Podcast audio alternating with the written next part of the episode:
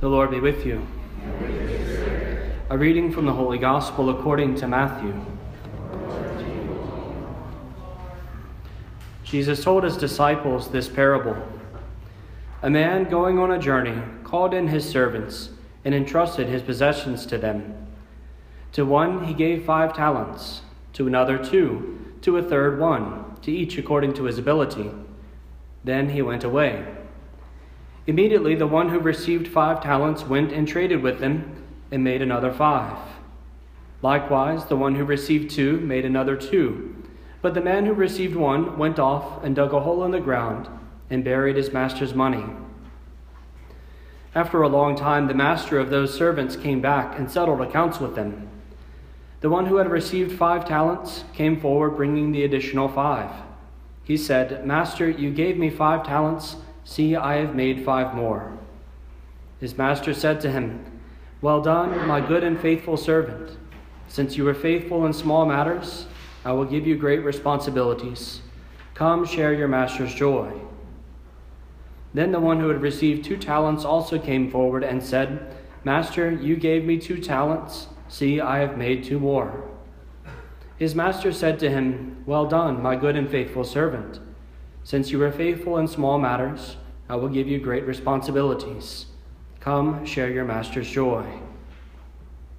Then the one who had received the one talent came forward and said, Master, I knew that you were a demanding person, harvesting where you did not plant, and gathering where you did not scatter. So out of fear, I went off and buried your talent in the ground. Here it is back. His master said to him in reply, You wicked, lazy servant. So you knew that I harvest where I did not plant, and gather where I did not scatter. Should you not then have put my money in the bank, so that I could have got it back with interest on my return? Now then, take the talent from him and give it to the one with ten. For to everyone who has, more will be given, and he will grow rich. But from the one who has not, even what he has will be taken away. And throw this useless servant into the darkness outside, where there will be wailing and grinding of teeth. The Gospel of the Lord.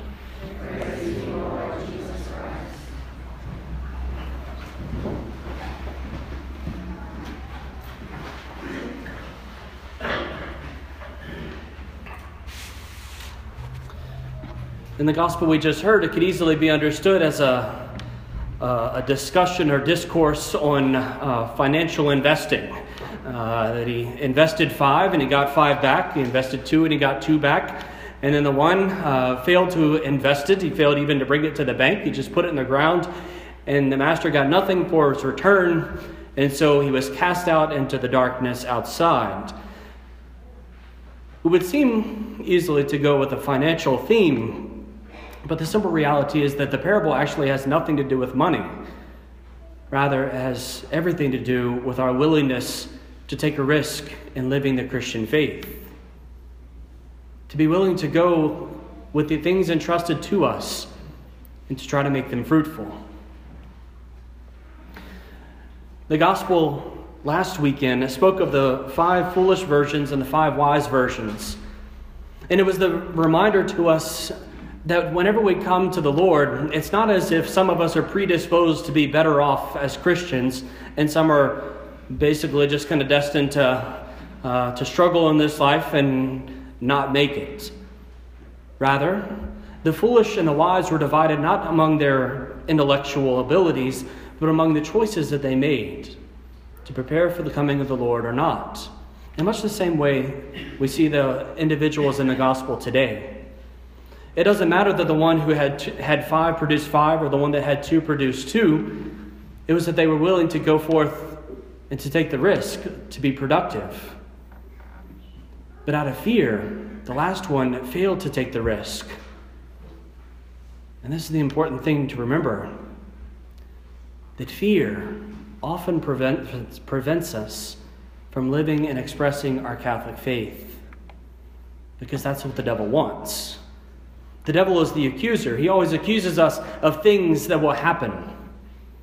How often the thought can come to mind of doing something positive for somebody, or, or, or maybe saying an encouraging word, or, or, reaching out to someone in some concrete, specific manner to us in the moment.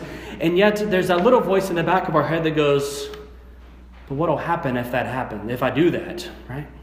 If I take the risk, will it come back to me in a negative way? If I put myself out there and show kindness to someone, what happens if they don't receive it? Or maybe if they even get upset about it?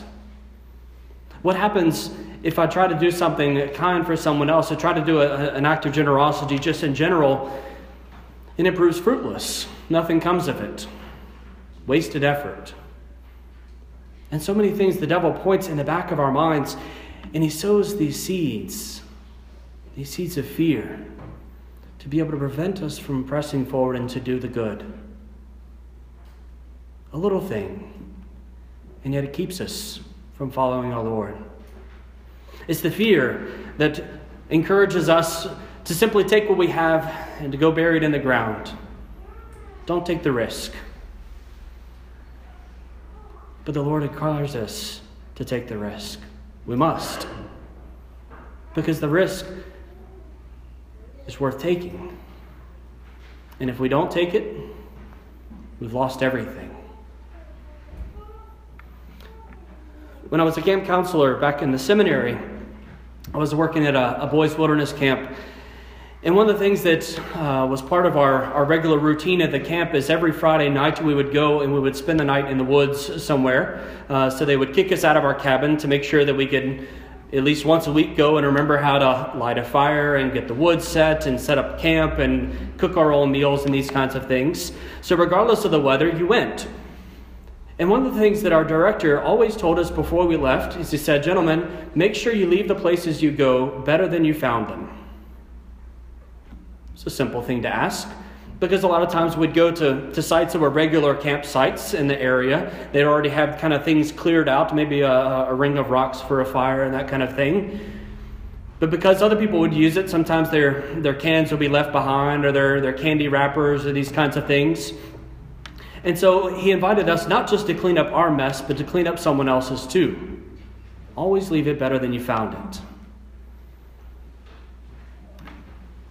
The Lord invites us to do the same in our daily life, wherever we find ourselves at work, at home, at school, at the market, to leave things better than we found them. And to do so in ways that honestly can seem rather petty and foolish, rather simple and unnoticeable. But because we're willing to take a risk, even in the little things, the Lord pays us back and entrusts us with greater responsibilities. Two examples came to mind from the life of Mother Teresa in light of this simple reality that pays off in great dividends, if you will. The first is a story of how, you know, Mother Teresa, she would go and she would visit all of her sisters throughout the world, visiting each little convent uh, at various times. And one day she went up to New York City and she came to, I think it was the Bronx or Harlem or something, uh, one, of the, one of the poorer areas of town. And she got, she went to the street where the convent was and noticed that there was lots of trash in the gutters and there was just a general uncleanness about the street. The concrete needed to be cleaned up a little bit. And so uh, she didn't do anything, you know, as far as like, we need to start a program and all this kind of stuff. She just went inside the house and picked up a broom started sweeping the sidewalk. Mm, she cleaned off the sidewalk in front of the convent and started picking up some of the other trash around in the street. And then she noticed the people around her who had formerly been, you know, hanging out on the porch and visiting with one another or just kind of hanging out, congregating in various parts of the street, that they had gone inside too and grabbed brooms. And little by little, everyone started to clean off the sidewalk and clean up the streets and by the end of the day, it was perfectly clean. Because Mother Teresa was willing to take a risk, to do something foolish. It would be easy for her to take that inspiration and to go, well, what's it really going to help? I mean, it's one little sidewalk, it's one, one little piece of, of a much bigger thing that's going on, and it'll probably just get dirty again, so why even try? That would have been the fear coming in where she could easily just bury her talent and go inside the convent and talk with the sisters and visit them. But she took a risk. and it would increase in her great rewards. Another visit that she made to a community, she was visiting a man who was homebound and essentially bedridden. And he wasn't able to get much, get up much, so he, he didn't really keep his house very well, and he didn't have many visitors. So it was very dark and kind of dingy and kind of gloomy. And so she went to the visit this man and went into his home. And she looked around and she said, um, Would you do me the honor of letting me clean your home? And he said, No, no, mother, I'm, I'm fine. You know, I'm, I'm good as it is. It's, there's no need. And she pressed. And she pressed forward and said, No, no, I, I really want to do it. And if you feel good now, you'll feel even better afterwards. You know, it, it'll just be, you know, an even better start. And as Mother Teresa was often able to do, she encouraged him in just the right way that he eventually submitted and, and let her clean his home. And as she was cleaning, she came across an old, beautiful lamp that had not been lit in many years.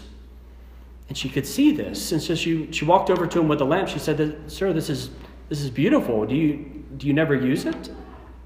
He said, No, I, I don't have many visitors, so I have no reason to light the lamp. And she kind of paused and thought for a second. She said, Well, if you did have visitors, would you light the lamp for them? He said, Well, yes, yeah, certainly. If the sisters came each night to visit you and to pray with you, would you light the lamp for them? Yes, of course. She said, Okay, I'll, I'll see if I can do that. And so she went back to the convent and talked with the sisters, and indeed the sisters had agreed. Uh, at least one of them would, would make a trip to visit this gentleman each night to pray with him for a little bit if he would continue to light the lamp for them. And so a couple of years passed, she went on and, you know, presumably forgot the story. Just kind of, you know, in one of, one of many encounters that she had had. Until one day she got a little note passed from the man up to the grapevine of the sisters there, and it had a simple message The lamp that you lit in my soul continues to shine. A little thing. It would have been easy for her, much in the same manner, if the man said no right at the start for us to, for her to go, okay, well, he doesn't want me to do it. Okay. Or when she found the lamp, she could have just said, wow, this is what a waste of a beautiful lamp, and just set it back on the shelf, but she took a little risk. And she tried to leave the places that she went a little bit better than she found them. In small, seemingly insignificant ways. And the Lord invites us to do the exact same. It may not be sweeping the city sidewalk, but it could be cleaning up a ditch. it could be any number of things where we simply show love to someone, do something for the love of Jesus, to show kindness in the smallest of ways. Because that's the important piece. That's the thing about Christians, is we're supposed to change things. We're supposed to leave them better than we found them. Because we're supposed to bring Christ. And wherever Christ goes, things necessarily change for the good. Ultimately, the, the talents that are entrusted to us are simply the, the measure of God's love. If we go out and are willing to share that love with others, to take the risk, to be rejected, to be deemed useless or, you know, invaluable or, or you know, whatever, if we're willing to take the risk on love, love will increase. But if we take the love of Christ and we hide it so that we don't share it with anyone, so that no one sees it, it will be taken from us and brought to someone else someone who will be able to make use of it.